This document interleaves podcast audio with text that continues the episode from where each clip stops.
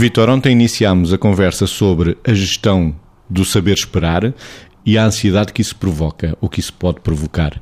Hum, como é que se gera a ansiedade hoje? com as tecnologias e era nesse ponto que tínhamos ficado. A ansiedade de esperar é uma ansiedade que, apesar de tudo, tem uma característica para o mal e para o bem, que é a ansiedade que é elaborada. Porque se eu estou à espera e não recorro a qualquer estratégia porque não posso para resolver ou para me informar porque é que o outro ainda não chegou e o outro não me pode informar, cada um está a fazer a sua elaboração acerca do chegar atrasado o que chega atrasado está a elaborar dentro de si qual o impacto que isso tem no outro. E o que está à espera também está a elaborar, a pensar com coisas boas ou coisas más, porque é que o outro chegará atrasado. E isto é a espera e a ansiedade que está uh, contextualizada sem tecnologias de informação. E essa é uma ansiedade, se é elaborada, apesar de tudo, é interessante que o seja.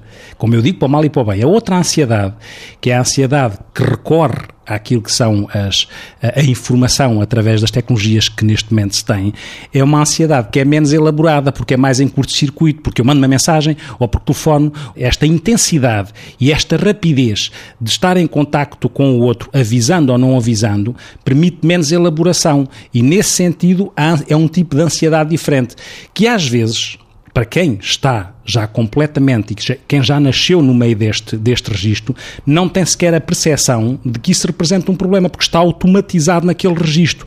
E em algumas pessoas jovens, isso não representa uma ansiedade. O que pode representar é esta incapacidade de gerir a espera e do que ela representa no seu processo de maturidade e de elaboração emocional. E isto sim pode não acontecer através destes meios. A tecnologia na gestão da ansiedade da espera, Margarida. A tecnologia, eu diria assim, que é quase como antagónica da capacidade de boa gestão. Ou seja, leva-nos, eh, um bocadinho como o Vitor dizia, a uma atitude quase compulsiva, porque a pessoa vai tentando saber onde é que o outro está, vai comunicando, vai acolhendo a resposta, vai. Pronto, e às tantas está tão focada no, no pragmatismo e na compulsão de tocar o ecrã eh, que às tantas nem está a pensar em nada, está apenas a, a pressionar o outro. Agora, há aqui uma, uma, uma outra parte disto que é se por acaso, por exemplo, que é uma coisa que nós já parece que não sabemos uh, uh, sequer pensar este aspecto, que é se um fica sem bateria,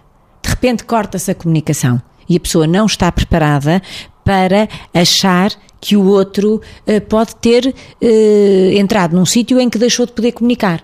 E mais do que isso, e quando às vezes aparecem raciocínios, e que se calhar nós todos já apanhámos um bocadinho disto, que é, se se encontrar comigo e estava com pouca bateria, tinha que ter posto o, o smartphone ou o telemóvel ou o que fosse a carregar, porque se já sabia que ia ficar sem bateria, fez de propósito para não poder continuar a comunicar comigo e não me avisar. E depois todas as coisas que vêm associadas a isto, como o sentimento de rejeição, o sentimento de desconsideração, o sentimento de desrespeito pelo outro, ou seja, isto às tantas é uma nova forma de vida para nós, para outros não, é uma forma de vida que foi sempre assim, mas que traz associada uma série de interpretações que podem ter consequências nas relações entre as pessoas.